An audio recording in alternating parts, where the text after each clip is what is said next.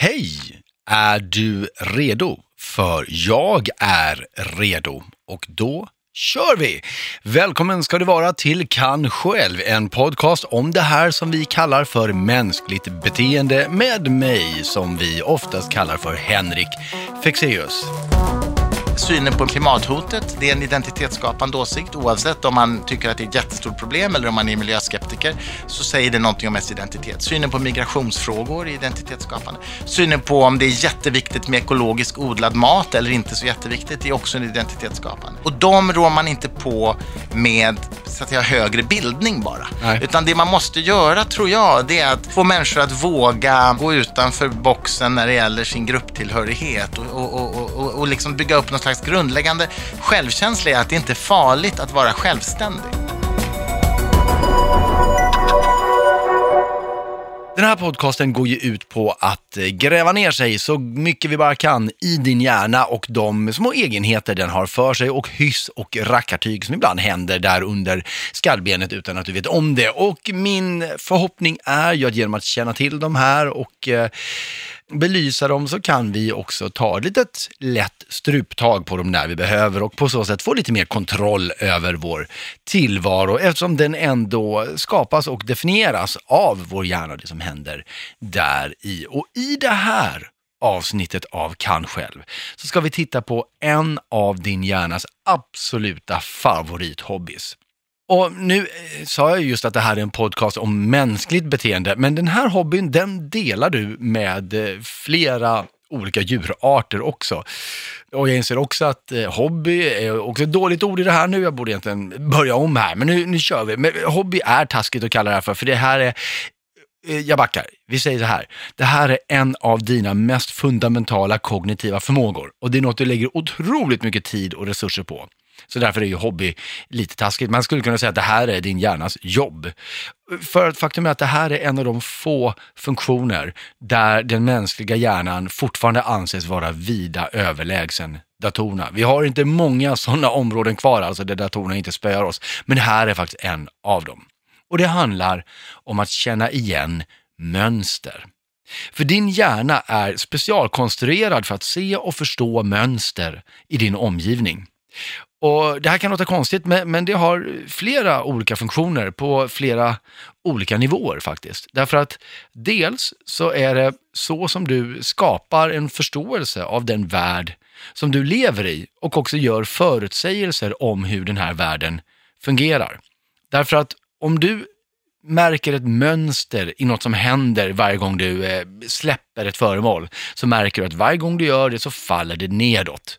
Då har du sett ett mönster i det beteendet och då kan du utgå från det när du sen navigerar dig i världen. Du slipper undra vad som ska hända nästa gång du släpper något.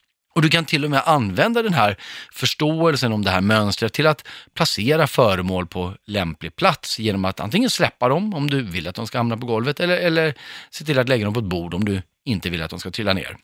Andra sätt som vi använder till rovfåglar till exempel jätteviktigt med mönsterigenkänning för en rovfågel som ser tre möss som springer på en rak linje in under en buske kan använda mönstret av avståndet mellan de här mössen för att förutsäga hur det kommer se ut när de här mössen kommer ut på andra sidan busken. Så trots att rovfågeln inte ser mössen just nu när de är under busken så kan den börja sin attack och lagom till att de kommer ut på andra sidan knipa den mittersta musen. Därför att den kan förutse mössens rörelse utifrån det mönster som den la märke till.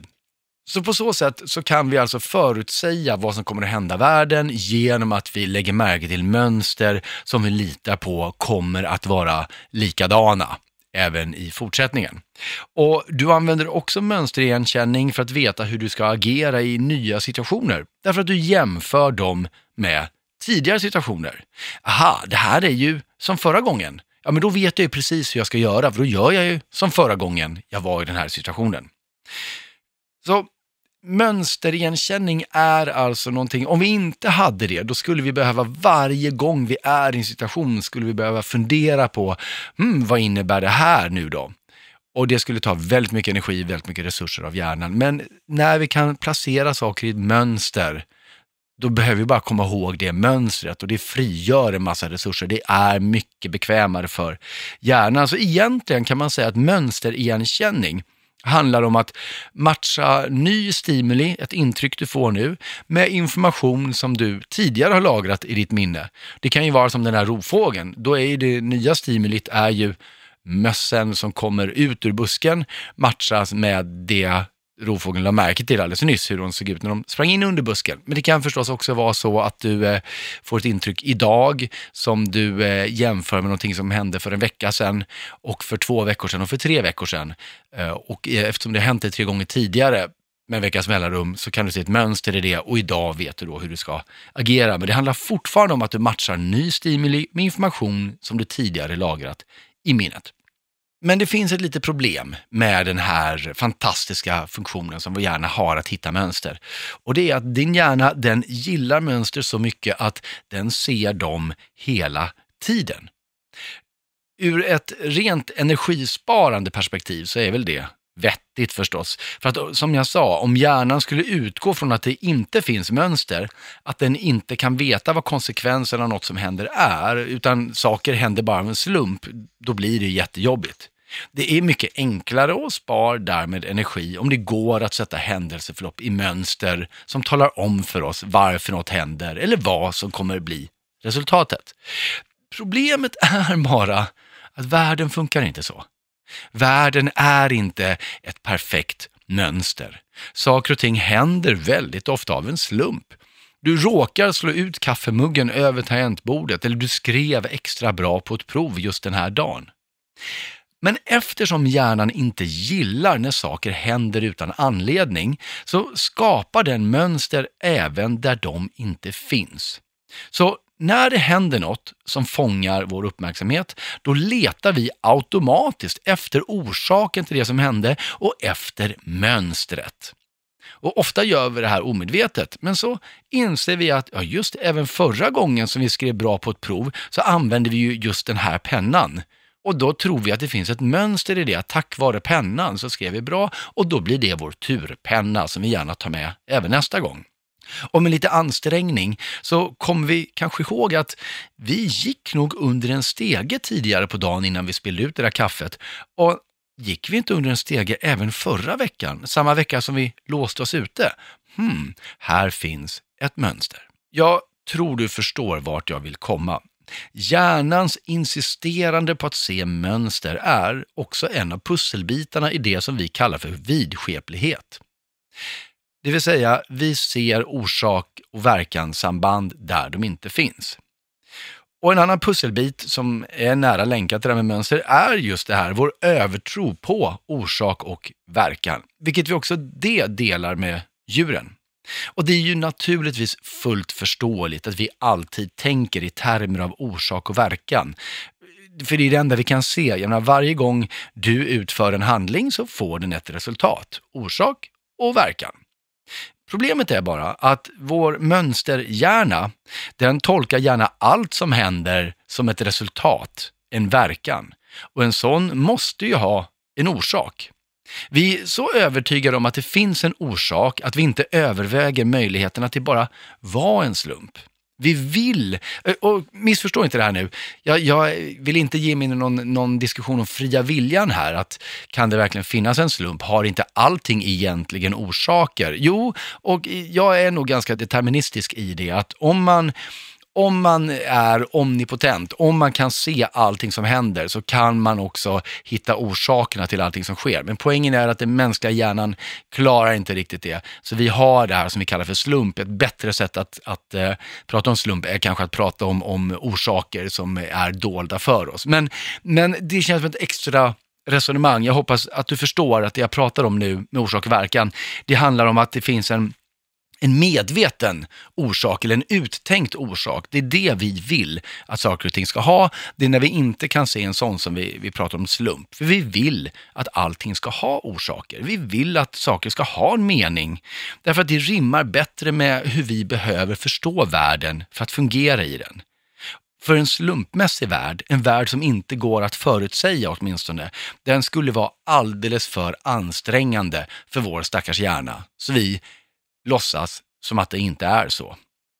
Men igen, den här möjligheten att se mönster, att se orsak och verkanssamband, den hjälper ju oss att överleva. Som jag varit inne på, det är så här vi navigerar genom världen och många gånger har den ju rätt. Kanske till och med de flesta gånger så finns ju de här mönstren som vi ser. De flesta gånger så finns det en orsak och en verkan. Och därför, om det nu skulle vara så att vi har en något olycklig övertro på det här, att vi ser fler mönster än vad som egentligen finns, att vi ser fler orsak-verkan-samband än vad som egentligen existerar, ja, då är det bara en bieffekt. En bieffekt som vår hjärna har valt att acceptera att den är okej. Okay. Det är ett pris man är beredd att betala. Och det i sig hade inte behövt vara ett problem om, om vi inte samtidigt hade varit så sjukt dåliga på att se saker som statistiska sannolikheter. Så när någonting som vi tycker är väldigt osannolikt händer, som att vi möter någon på gatan som vi inte sett på tio år, men som vi tänkte på precis just då, då tänker vi dels i termer av orsak-verkan och mönster. Och vi tänker att chansen är ju så liten att det här skedde av en slump, att det måste vara en del av något större, ett mönster vi inte kan se och vi tänker att det måste ha en mening. Det måste vara en mening med att jag träffade dig på gatan som jag precis gick och tänkte på. Och just det, just den tanken är nog en av de tankevurpor som jag har störst problem med personligen. Att saker händer av en anledning, att det finns en mening med allt.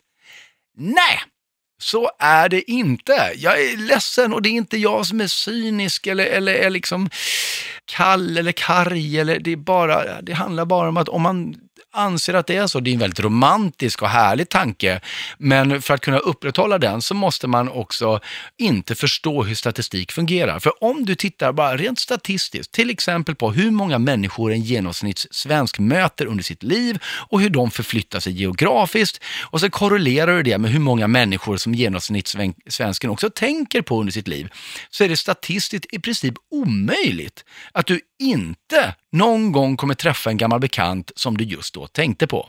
Det, faktum är att det är den personen som ligger där på sin dödsbädd och inser att de aldrig träffat någon som de just då tänkte på. Det är den personen som har varit med om någonting otroligt osannolikt. Och på samma sätt, om du singlar slant fem gånger varje morgon så kommer du förr eller senare få samma sida upp alla fem gångerna om du håller på tillräckligt länge. Därför att en sån sekvens av händelser, den är lika sannolik som något annat resultat av den där slantsingningen. Det betyder inte att det här är din turdag eller vad nu du vill lägga in i det där. Så en stor del av vidskeplig tro är kanske bara vår oförmåga att förstå statistik. Och vart vill jag då komma med allt det här, detta kanske något röriga argument? Jo, eftersom vi själva, när vi utför något, oftast har, eller i alla fall tror att vi har ett uttalat syfte med det vi gör, så betyder det att det resultat som vi får, det har en mening. Vi gjorde det av en anledning.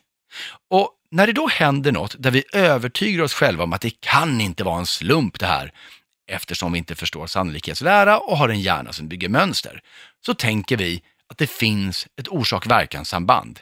Och nästa steg i den kedjan, det är då att fundera på vem som orsakade den här handlingen och med vilken mening, med vilken avsikt. Eftersom det är så det funkar när vi själva gör någonting. Och kan vi inte se en källa till det som har hänt eh, och eller inte förstår meningen med det, då är ju agenten bakom det hela, den som utför det här, uppenbarligen osynlig och en smula mystisk. Och jag misstänker att du ligger före mig nu, att du redan inser hur lätt det här leder till en tro på eh, övernaturliga krafter eller varelser till och med. Vi tänker på det som händer i vår omgivning som om det var mänskliga sätt att tänka som låg bakom det som sker. Istället för att förstå att det kan vara slump. Vi har torka ett år så vi får inte tillräckligt med grödor från fälten och då sluter vi till oss till att det är nog någon som vill straffa oss. Så nästa år, då testar vi med att tillbe eller offra till den där entiteten som vi tror straffade oss. Och se, det året blomstrade åkrarna. Det funkade. Vi ser ett mönster och presto, vi har uppfunnit en gud. åkerguden. Han heter Bengt för övrigt och bor i Lidköping. Ehm, um, åkergudar eller inte, det är precis så här som religiös tro uppstår, hävdar jag. Våra gudar, oavsett vilken religion vi tillhör, är inget annat än resultatet av en ren överlevnadsmekanism i vilken vi tillskriver mönster, orsak, verkan och mening till allt vi möter. Och jag är inte ensam om den här åsikten. Faktum är att den är inte ens kontroversiell. Jag kanske lät lite hård när jag pratade om statistik nyss. Jag inser det och kanske lite raljerande när jag pratade om åkerguden Bengt. Och jag har sagt i ett annat avsnitt att jag är den minst troende eller religiösa människa som du någonsin kommer träffa. Så det jag kommer säga just nu, det kanske förvånar. Men en religiös övertygelse, en tro, oavsett hur den uppkommer, den verkar faktiskt vara bra för oss, trots att den kan ha så otroligt irrationella grunder som allt jag nämnt nyss. För faktum är att en relativt ny studie visar att när troende ägnar sig åt religiösa tankar så aktiveras hjärnans belöningssystem. Ett annat sätt att säga det är att hjärnan belönar religiösa tankar. Åsikterna går lite isär om varför det är så här. Vissa forskare menar att vår tro på en eller flera gudar bara är det som jag själv nyss nämnde, det är en effekt av de kognitiva och även biologiska mekanismer som i övrigt gör oss så smarta. Eller så kan det också vara så som andra forskare menar att själva den religiösa tron har varit bra för oss ur ett evolutionärt perspektiv. Då den kan ha fått troende att eh, ta sig igenom svårigheter som skulle vara tuffa för dem utan tro.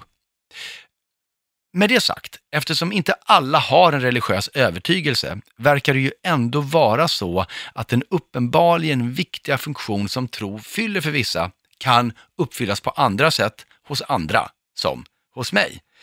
Oavsett hur mycket man tror eller inte, tycker jag däremot att det är sjukt viktigt att känna till allt det här som jag pratat om. För även en troende människa har inget att tjäna på att tillskriva mening där den faktiskt inte finns. Och vidskeplighet är något som vi alla mår bättre av att låta bli, då den kan hindra oss från att fatta rationella beslut som faktiskt skulle lösa vår situation till det bättre. Istället för att lita blind på att turpennan kommer göra jobbet även nästa gång, så vore det bättre att analysera vilka andra faktorer som påverkar det här provresultatet och om de går att modifiera. Och istället för att lägga åkerns öde i händerna på åkerguden Bengt, då är det bättre att skapa ett bevattningssystem. Ja, du fattar. För kombinera vår hjärnas vilja att tro med vår skräck för socialt exkluderande samt vår rädsla för döden. Och då har du plötsligt ett verktyg som i de bästa stunder kan stärka människor och deras känsla av tillhörighet på ett fantastiskt sätt. Men som också är ett av de största instrumenten för förtryck som existerar, nämligen organiserad religion. Oh, och någon som har tänkt lite extra mycket på de här sakerna, det är dagens gäst, Christer Sturmark. Välkommen hit! Tack så mycket. Christer, du har ju, eller du har gjort väldigt mycket, men du har ett förflutet inom IT också har jag insett. Du har drivit datautbildningsföretag, du har skrivit böcker om digital kommunikation och den nya världen, du har varit medlem i regeringens IT-kommission och lett strategigrupper för regeringens IT-politik, så mm. du är en IT-kille. En IT-kille från början. Min akademiska bakgrund är ju inom datavetenskap, så det är riktigt. Ja. Och då undrar ju eh, du som lyssnar här, vad är kopplingen mellan, mellan det och allt vi just har pratat om? Men det är ju inte därför du är här. Nej. Därför att du är ju eh, vd, för, förlagschef för förlaget Fri Tanke. Mm. Ett förlag som du startade med Eva Ottmark, eh, Björn eh, Ulvaeus och Sven Hagströmer. Precis. Stämmer. ordförande i Humanisterna i 13 år. Mm. Du kan väl beskriva både humanisterna och eh, idén bakom förlaget Fri Tanke kanske för vår kära lyssnare? Ja visst, alltså Fri Tanke förlag är ju, det är ju så att säga mitt, mitt riktiga jobb, så att säga, det som jag har månadslön för. Humanisterna är ju ett ideellt engagemang, det är en mm. ideell förening på min fritid. Eh, Fri Tanke är ett eh, vetenskapsförlag kan man säga, facklitteraturförlag. Vi ger ut mycket populärvetenskap men också en del samhällsfacklitteratur eh, faktiskt. Nu senast en bok om Nordkorea som är ett hett ämne just nu. Skriven av en, eh, en forskare som heter Loretta Napoleoni. Vi ger ut ungefär 30 böcker om året och en tidskrift som heter Sans och gör mycket vetenskapsevent och sådär. Sen har jag ju då mitt, eh, vad ska vi säga, politiska livsåskådningsengagemang i förbundet Humanisterna. Och det är ju då Ehm, den svenska grenen av en internationell rörelse, en, en, internationell sekulär humaniströrelse. Sekulär humanism är en livsåskådning, ungefär som kristendom och islam är livsåskådningar också. Vi brukar kalla dem religioner. Alla religioner är livsåskådningar, men alla livsåskådningar är inte religioner. Eh, sekulär humanism är en livsåskådning som vilar på en naturalistisk verklighetsuppfattning, alltså världen är naturlig och inte övernaturlig. Det innebär att det finns inte några gudar eller, eller andar eller spöken med i en sekulär humanistisk världsbild. Och eh, värdegrunden handlar väldigt mycket om mä mänskliga rättigheter. Att människan ska så att säga vara både moraliskt och intellektuellt myndig så att säga. Mm. Det är en slags upplysningstradition som förvaltas i modern tappning kan man säga inom, inom sekulärhumanismen som livsåskådning. Och det är intressant att du väljer det ordet, för du har ju också skrivit egna böcker i det ämnet, fyra stycken om tro och vetande. Och den senaste heter väl just upplysning, eller hur? Upplysning i det 21 århundradet, precis. Va, va, varför behövs det då? Ja, den boken är egentligen i, någon mening två, två böcker igen. Första halva boken är en slags grundkurs i kunskapsteori och vetenskapsteori. Och där jag gör upp med mycket av de här new age-föreställningarna om att vetenskap bara är ett sätt att se på världen. Liksom, och, och och, eh, och mycket av den här postmoderna sanningsrelativismen som präglar debatten rätt mycket eh, nu. Eh, och som ju tyvärr leder till sånt som Trump och fake news och, och, och populism och så. Det är första delen av boken, en slags lärobok i kunskapsteori och vetenskapsteori. Andra halvan är ett manifest för att återupprätta upplysningens ideal i vår tid. Alltså idén om sekularism, idén om förnuft, att lita på förnuftet Uh, idén om tolerans och religionsfrihet. Alltså människor måste få tro vad de vill, hur tokigt det än är så att säga. Men det får aldrig inskränka andra människors rättigheter och, och möjligheter att förverkliga sig själva. Och det är väl uppenbart för alla idag att uh, så ser inte världen ut. Vi skulle behöva mer av upplysning. Ja, jag, jag, skulle hålla med dig om, det, om den, att det första, att, att folk nog eh, går med på att det är så världen inte riktigt ser ut. Men, men, men ditt andra påstående där, eh, undrar om det är kanske mer kontroversiellt, att vi behöver mer upplysning. För att jag tänker också att det finns människor som tycker om att världen inte längre ser ut så, som, som inte har problem, som tycker att det vi kallar fake news, eller, men som har köpt hela den här subjektiviseringen av, av, av det faktuella. Ja, eh, absolut. Och jag har ett, och det här är en, en god vän till mig, så att jag ska inte säga vem det är, men som jag gjorde radio med för något år sedan och så i, i studion så blev det en diskussion där hon hade en, en idé om eh, eh det, det handlade helt enkelt om, om Woody Allen och hans eh, kärleksrelation till hans, eh, vad, vad som egentligen är hans styvdotter. Mm. Och, och, hon hade liksom en massa idéer som hon hade fått från, eh, från löpsedlar och bilder om, om hur det där var, hur det hade gått till. Och då fanns det en annan man i studion som, som sa, nej men du har faktiskt fel i det där, därför att jag, jag har läst jag har läst domstolsprotokollen, jag, läst, jag vet hur det var, det var mm. inte riktigt så. Mm. Och eh, min vän, hon kunde inte riktigt, hon ville så gärna hålla fast vid sin idé om hur det här var, det här som hade skett. Så, och, och, men hon hade ju egentligen ingenting på fötterna förutom sin känsla. Och hennes försvar blev till slut, och det intressanta med det här, jag säger inte det här för att raljera över henne, för att jag, jag, tycker väldigt mycket om henne. Men det intressanta är att för henne var det här ett fullgott försvar. Mm. Att säga att, ja men, du sitter ju bara och slänger dig med fakta. Mm. Det här är min sanning. Ja, du slänger dig mm. mm. med fakta. Mm, mm. Eh, och, och där händer ju någonting va? Ja, där händer någonting och jag tycker personligen att det där är extremt provocerande. Med människor som säger att fakta är det är bara en ideologi så att säga, som man kan välja att ta eller inte ta. Men de facto är det ju på det viset. Det mm. finns ju till och med forskning som väldigt tydligt visar att människor fungerar på det här sättet. Det finns en spännande forskare i USA som heter Dan Cahan som tittar på det som kallas för politically motivated reasoning. Låt mig berätta om ett experiment han har gjort. Han har tusen försökspersoner som själva får definiera sig som, som liberala eller konservativa. Så han kan alltså dela upp dem i två grupper. Och sen visar han dem ett statistiskt diagram. Och så säger han att det här diagrammet visar hur effektiv en viss hudkräm är mot eh, eksem. Och så ber han varje enskild person säga, vad, vad säger det här diagrammet? Och då är det så att människor är olika bra på att läsa statistik, så det blir lite olika. Men genomsnittligen så säger de här två grupperna samma sak om diagrammet. Om han däremot visar ett diagram, ett samma diagram och säger det här diagrammet visar hur effektivt det är med vapenlagstiftning för att påverka brottslighetsstatistiken. Då gör de här två grupperna helt olika analys av det här diagrammet, i genomsnitt alltså. Vilket betyder alltså att ren statistik, rena fakta tolkar de olika utifrån sina preferenser. Och det här bekräftar ju precis det som din, din kompis gjorde faktiskt. Detta är så vi människor fungerar. Det är djupt provocerande, men det är så världen ser ut. Men om det nu är så, eh, för det första, eh, är det, är det ett problem då? Ja, det är klart det är ett problem. Därför, ja, utav det enkla skälet att eh, beslut fatt, det blir sämre beslut fattade om de inte grundas på fakta, utan grundas på hur man skulle vilja att världen såg ut istället för hur världen ser ut. Men jag tänker båda de här grupperna som tolkar det diagrammet, de utgår ju från samma siffror, men de lägger någon form av värdering antar jag då, som, som de viktar olika. Men Ja, fast, fast problemet i världen så va, det är inte så, det, om, om det hade varit så att de, att de säger att diagrammet säger samma sak, men eh, det finns andra skäl till att inte ändra lagstiftningen, då skulle jag acceptera det, Mm. för då är det ju värderingsstyrda beslut.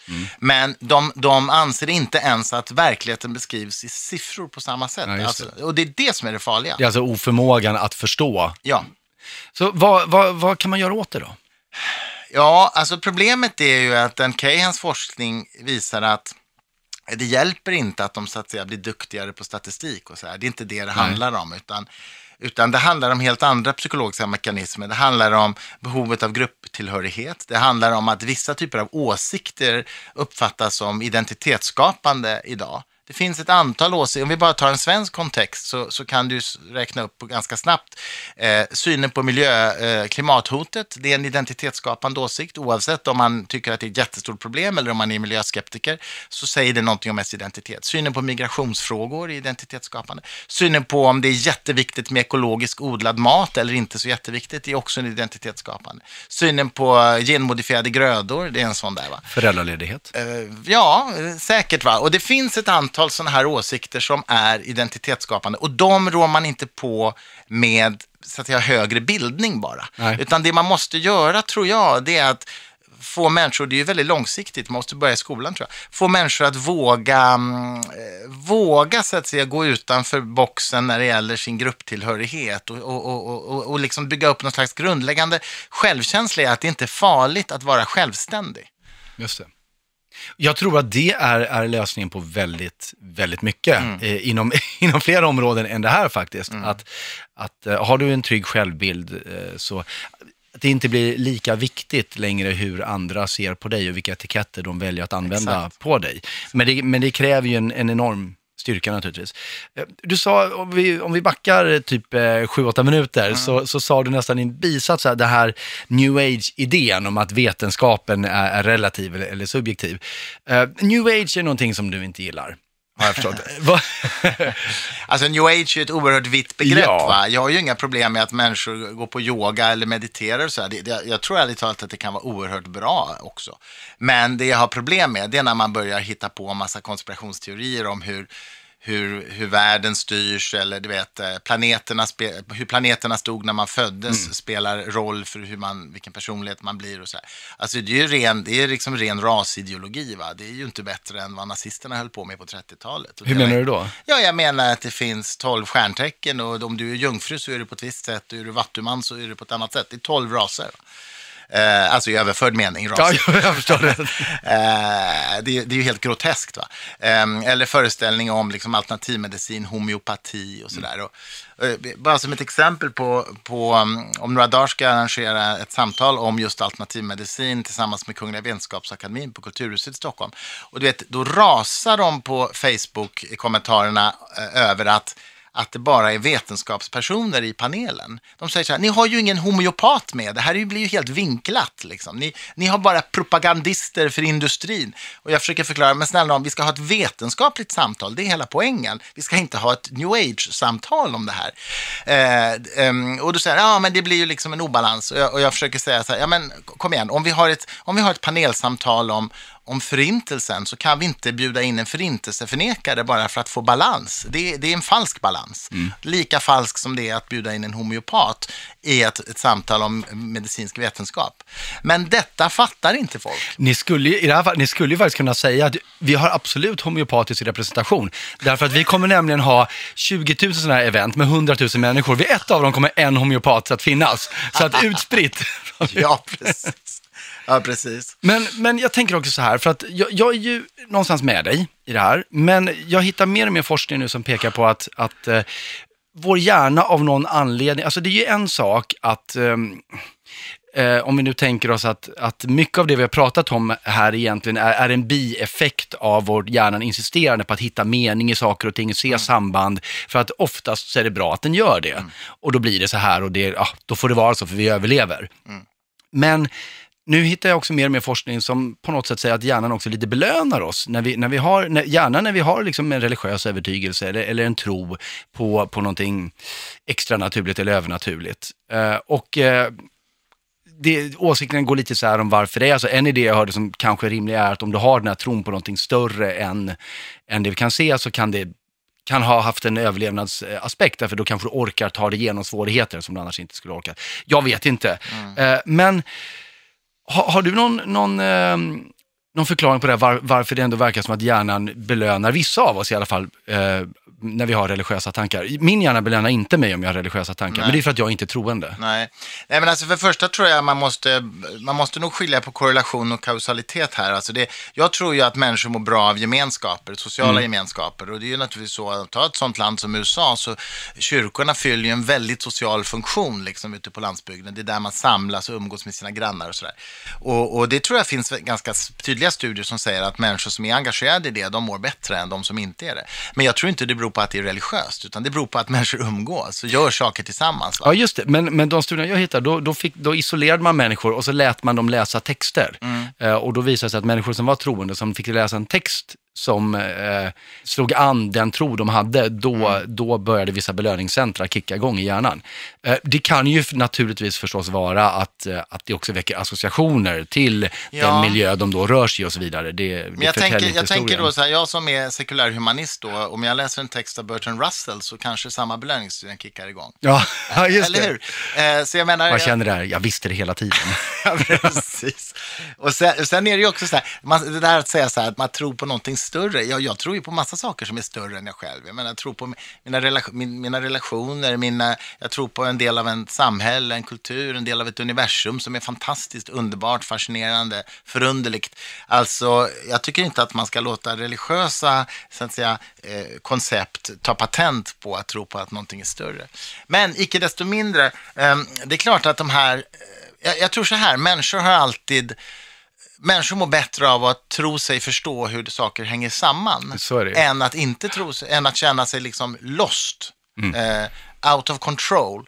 Kaos, det är obehagligt. Det är ångestdämpande att sätta saker i kategorier, sätta in saker i sammanhang, skapa mening, även om meningsskapandet är falskt så att säga, så tror jag det är ångestdämpande. Och det tror jag är en förklaring. Sen eh, evolutionspsykologin eh, visar, förklarar ju ganska väl idag hur religion faktiskt har uppstått. Va? Vi är duktiga på att se mönster, vi, vi är duktiga på att detektera agens, alltså intentionalitet och syfte. Helt enkelt därför att, om, säg att jag bor i en, en hydda på savannen och så går jag ut i skymningen, ser en, ö, en rörelse i ögonvrån, då är det bättre att att missta en buske för en tiger än att missta en tiger för en buske. Va? Det är bättre att ha fel åt ena hållet än åt andra hållet. Det är bättre att tro att den där rörelsen är något som vill något med mig. Även om jag har fel så gör det inte så mycket. Men tror jag tvärtom så är det livsfarligt för då Just springer jag inte därifrån. Va? Så det är klart att vi har haft ett överlevnadsvärde att misstolka intentionalitet. Om du då tänker dig en tid före vetenskapliga förklaringar, blixten slår ner i din hydda, den brinner upp. Ja, då är det klart att du tänker att det är någonting som ville sabba min hydda. Liksom. Och eh, när skulle jag sabba min hydda? Jo, det är om jag var väldigt, väldigt arg. Så det måste vara en arg kraft som gjorde det där. Okej, jag vill ha kvar min hydda. Hur ska jag få den här kraften att inte bli arg? Okej, vad skulle få mig att bli på gott humör? Jo, om jag fick mat. Va? Okej, då offrar jag en get eller lite frukt till den där osynliga kraften. Och så har vi skapat en gud. Vi har skapat offerriter. Egentligen är det väldigt enkelt. Och som också då vi i efterhand kan bekräfta genom att vi kanske också då förvandlar det till en självuppfyllande profetia. Ja. Att vi blir så övertygade om att nu kommer det bli bra för mig när jag gör det här, eller blir dåligt för jag gjorde inte det där. Att, Oh, ja. att vi påverkas själva också till det sättet och får det Oh, resultatet. ja. Placeboeffekterna är ju oerhört Mm. starka, det ve- vet vi ju. Det är Den bästa av effekter, också billig. Ja, men motsatsen nocebo är ju inte lika rolig. Det finns ju exempel Ja. på det också. Men, eh, nej, men visst. Nej, men, sen, men sen är det ju så intressant att det, man har ju kunnat visa i studier också att vi, vi förskönar ju verkligheten väldigt mycket. Det finns Mm. ett roligt experiment som jag skriver om i min bok. Om du slumpmässigt visar hundra små fotografier på en datorskärm som slumpas fram på en bild, en av dem föreställer dig själv, då kan man mäta hur långt det lång tid det tar i genomsnitt för dig att hitta dig själv bland de här hundra små bilderna. Då är det så att om bilden av dig är photoshoppad så att du är lite snyggare än vad du är egentligen, då hittar man sig själv fortare. Fantastiskt! Oj! Det säger vi mycket om oss människor. Ja, och, och då, jag vill ju då sätta det i en så här kontext av, ja men du vet, filter på Instagramflöden och man är så emot det ju nu och vi ska inte jaga perfektionshetsen och no filter, true beauty och så vidare. Men, men när det handlar om att känna igen folk, då är det egentligen bra med lite Ja, filter. Liksom. I alla fall man ska känna igen sig själv. ja, just det. Ja, just det, men inte på någon annan. Nej, just det. Om man nu känner sig lite lost i det här, man kanske inte riktigt tänkt på de här sätten tidigare och så inser man att, men oj, jag vet inte riktigt vad i min verklighet då är bara min hjärnas insisterande på att se sammanhang som kan vara tveksamma och, och, och vad vågar jag liksom, om inte tro är sant, så åtminstone har, ha en stor möjlighet att, att försanthålla. Vad- Hur, finns det något sätt man kan tänka på, något sätt att förhålla sig till de här sakerna för att navigera sig genom tillvaron? Ja, jag förstår vad du menar. Det är väl nu jag ska säga, läs min bok. Ja, Nej, det är en bra början naturligtvis. Nej, men skämt åsido. Nej, men jag tycker det är egentligen ganska enkelt. Va? Att det finns en grundläggande princip som, som Ingmar Hedenius kallade den intellektuella moralens maxim. Alltså tro på det och endast det som det finns goda skäl att hålla för sant. Va? Och det jag förespråkar är ju maximal öppenhet. Pröva alla påståenden. Eh, välj det påståendet som har bäst grund. Säg till exempel att någon påstår att tibetanska munkar kan sväva i luften när de mediterar, att det finns munkar som kan göra det. Då finns det ju två möjliga hypoteser. Det är att det finns munkar som kan sväva i luften när de mediterar och den andra hypotesen är att samtliga munkar är kvar på marken när de mediterar. Hur väljer jag mellan de här två? Jo, jag funderar förstås, vad talar för och vad talar emot den första? Vad talar för och vad talar emot den andra hypotesen? Och välj den som har bäst belägg. Och det råkar just nu vara att alla munkar är kvar på marken när de mediterar. Men var alltid öppen för att ändra uppfattning om det kommer nya fakta i målet. Det är en grundprincip som alltid håller. Det, det här kräver ju förstås också ett strikt rationellt resonerande. Vi får inte, för att jag, jag tänker så här, emotionell, jag vill inte ens kalla det bevisföring, men, men en emotionell argumentation, att man känner, men det här känns ändå rätt. Jag tror, vi är ju ofta väldigt det ändå, att jag förstår att jag borde göra sådär, det där borde vara rätt, men det här känns lite bättre. Kan man, kan man bypassa liksom den irrationella känslobeslutandet på något sätt? Ehm, ja, jag, jag tror det. Det finns massa saker som jag skulle vilja vara annorlunda än vad de är. Jag skulle tycka det var supercoolt om det gick att övervinna gravitationen med meditationsträning. Jag skulle verkligen, verkligen vilja det. Men jag, jag, mitt intellekt gör ändå att jag inte tror att det är så. Nej. Så att det går faktiskt att motstå den där impulsen att tro det man vill tro. Jag tänker på eh, titeln på tidskriften, är kanske det ordet som, som sammanfattar det här, sans. Sans, ja, precis. Jo, det är sant. Christer, tack så jättemycket för att du kom hit. Tack ska du ha.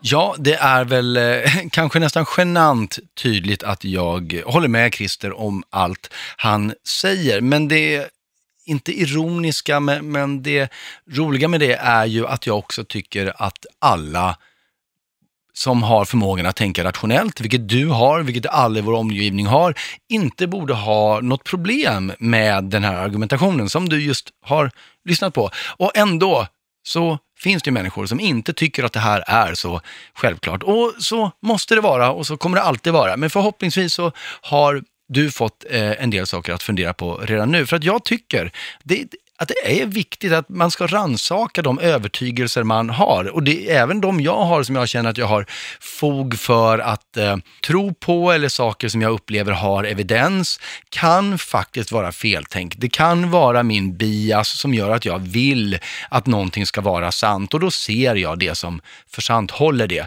Eh, Så det där jobbet slutar liksom aldrig, men det, jag tycker ändå att det är viktigt att göra det. För ibland så kan det ju vara smartare att inse att någonting annat kanske har större chans att vara sant än det jag tror på.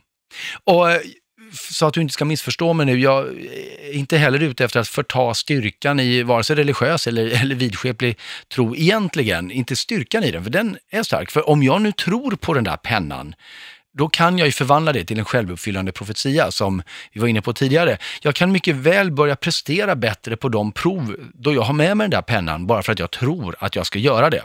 Men så länge du samtidigt förstår att det är du som gör det, att det inte sker av en övernaturlig orsak utanför dig, så kan jag ändå känna att det är lite okej. Okay. Så länge du inser att det fortfarande är du som är i kontroll. Det är bara det att du just nu väljer att ha den här pennan som fokuspunkt för din kreativitet eller din förmåga till problemlösning, eller vad det här provet nu handlar om. Så långt går det bra, men om du, det är när du inte har den insikten att det egentligen är du som skapar det här, det är då du får problem den dagen som du glömmer att ta med dig den där turpennan. Och vad gäller tro och religion då? För mig personligen så är avsaknad av bevis är ett jätteproblem. Eh, för jag ser ingen anledning till att komplicera min förståelse av världen genom att tro på något som jag inte kan se bevis för att det faktiskt existerar. Men det gäller ju bara för mig. Om det funkar för dig, jättebra, så länge det stärker dig och inte hindrar dig från att fatta rationella beslut eller tvingar dig att gå med på moraliska resonemang som du faktiskt inte vill hålla med om. Som sagt, tron på någonting utanför oss kan ha fått oss att överleva bättre, men det har också fått oss att ha ihjäl varandra mer än någonting annat. Eller rättare sagt, det är inte alls tron kanske som har gjort det, utan det grupptryck som går att utsätta människor i en väldigt stark gemenskap för. Och som Christer sa, det går ju utmärkt att tro på saker som är större än en själv och som kan ge en eh, hopp utan att man behöver eh, tillskriva det till vad vi kallar för religiös tro. Till exempel att man kan tro på kärlek. Och personligen så gillar jag att känna att jag är i kontroll över min tillvaro, att det är jag som styr. Vilket ju förstås är en illusion, även det, eftersom alla de beslut som jag fattar, alla de situationer jag befinner mig i, de påverkas av tusentals faktorer helt utanför min kontroll, faktorer som jag inte ens känner till. Det vill säga faktorer som är lika osynliga och lika omöjliga att förstå som en gud. Så jag skulle ju kunna lägga min tillvaro i händerna på de faktorerna och säga att det blir som det blir, det är inte jag som styr i slutänden och det är någon mening med vad som nu händer. Men själv så mår jag bättre av att inbilla mig att det blir som jag hade tänkt det, inte som någon annan hade tänkt det. Och den enda mening som det har är den mening som jag tillskriver det. Eftersom det faktiskt bara är jag som rör mig genom mitt eget liv. Och de flesta andra på jorden märker inte ens min existens jag menar inte det här på ett narcissistiskt sätt, att jag går omkring och, och tillskriver liksom att allt som händer i världen är, är på grund av mig. Det är inte det jag är ute efter, utan jag är snarare ute efter att, att eh, eftersom det är för mig det här är viktigt och andra inte bryr sig så mycket egentligen om det som handlar om mig, då kan jag ju själv bestämma vilken mening jag vill ge det. Det är snarare på den nivån. Mer ödmjukhet än uppblåsthet. Jag hoppas att det, att det gick fram. Men det fina med det är ju att jag också då har en konstant känsla av kontroll oavsett om den ibland är illusorisk eller inte. Så varför inte ta kontroll över din tillvaro du också? Fundera över vad du har för vidskepliga övertygelser. Om det kanske hugger till i magtrakten när du ser ett par nycklar på matbordet och om de här övertygelserna i så fall kanske kan hindra dig eller till och med kan vara skadliga. Eller om de är helt okej okay att leva med. För även om det inte finns någon yttre mening med sånt som händer, så kan det i vissa situationer ändå vara mer kul att ge vår hjärna rätt att tänka att sådana mönster faktiskt finns. Jag ska förklara vad jag menar. Författaren James Redfield skrev en flummig bok vid namn Den nionde insikten och den handlar väldigt mycket om just det att allt har en mening. Och i den skriver han att alla människor som du får ögonkontakt med har något viktigt att berätta för just dig. Du behöver bara ta reda på vad. Naturligtvis så stämmer ju det här inte alls överhuvudtaget. Det finns ju ingen sanning på något sätt eh, i det påståendet.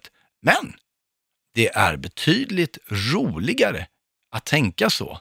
Och det tankesättet kan också leda till en mycket mer spontan och oväntad tillvaro än vad du kanske annars hade haft. För du kommer få många fler spännande och oväntade samtal med nya människor om du tänker dig att den här människan har någonting att berätta för mig. Och vem vet vart de samtalen kan leda. Så länge man är medveten om att det här är någonting jag väljer för det här sättet att tänka har en produktiv eller en kreativ och positiv utkomst för mig. men det motsvarar inte någonting som är en egentlig sanning eller, eller avspegling hur världen faktiskt fungerar. Så tror jag att man kan hitta ett sätt att förhålla sig som kan vara bra för en själv.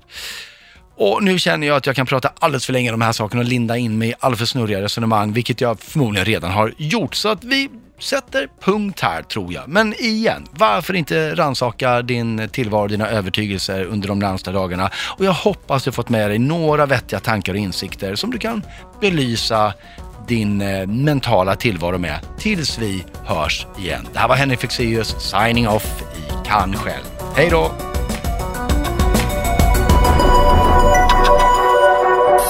Produceras av I Like Radio.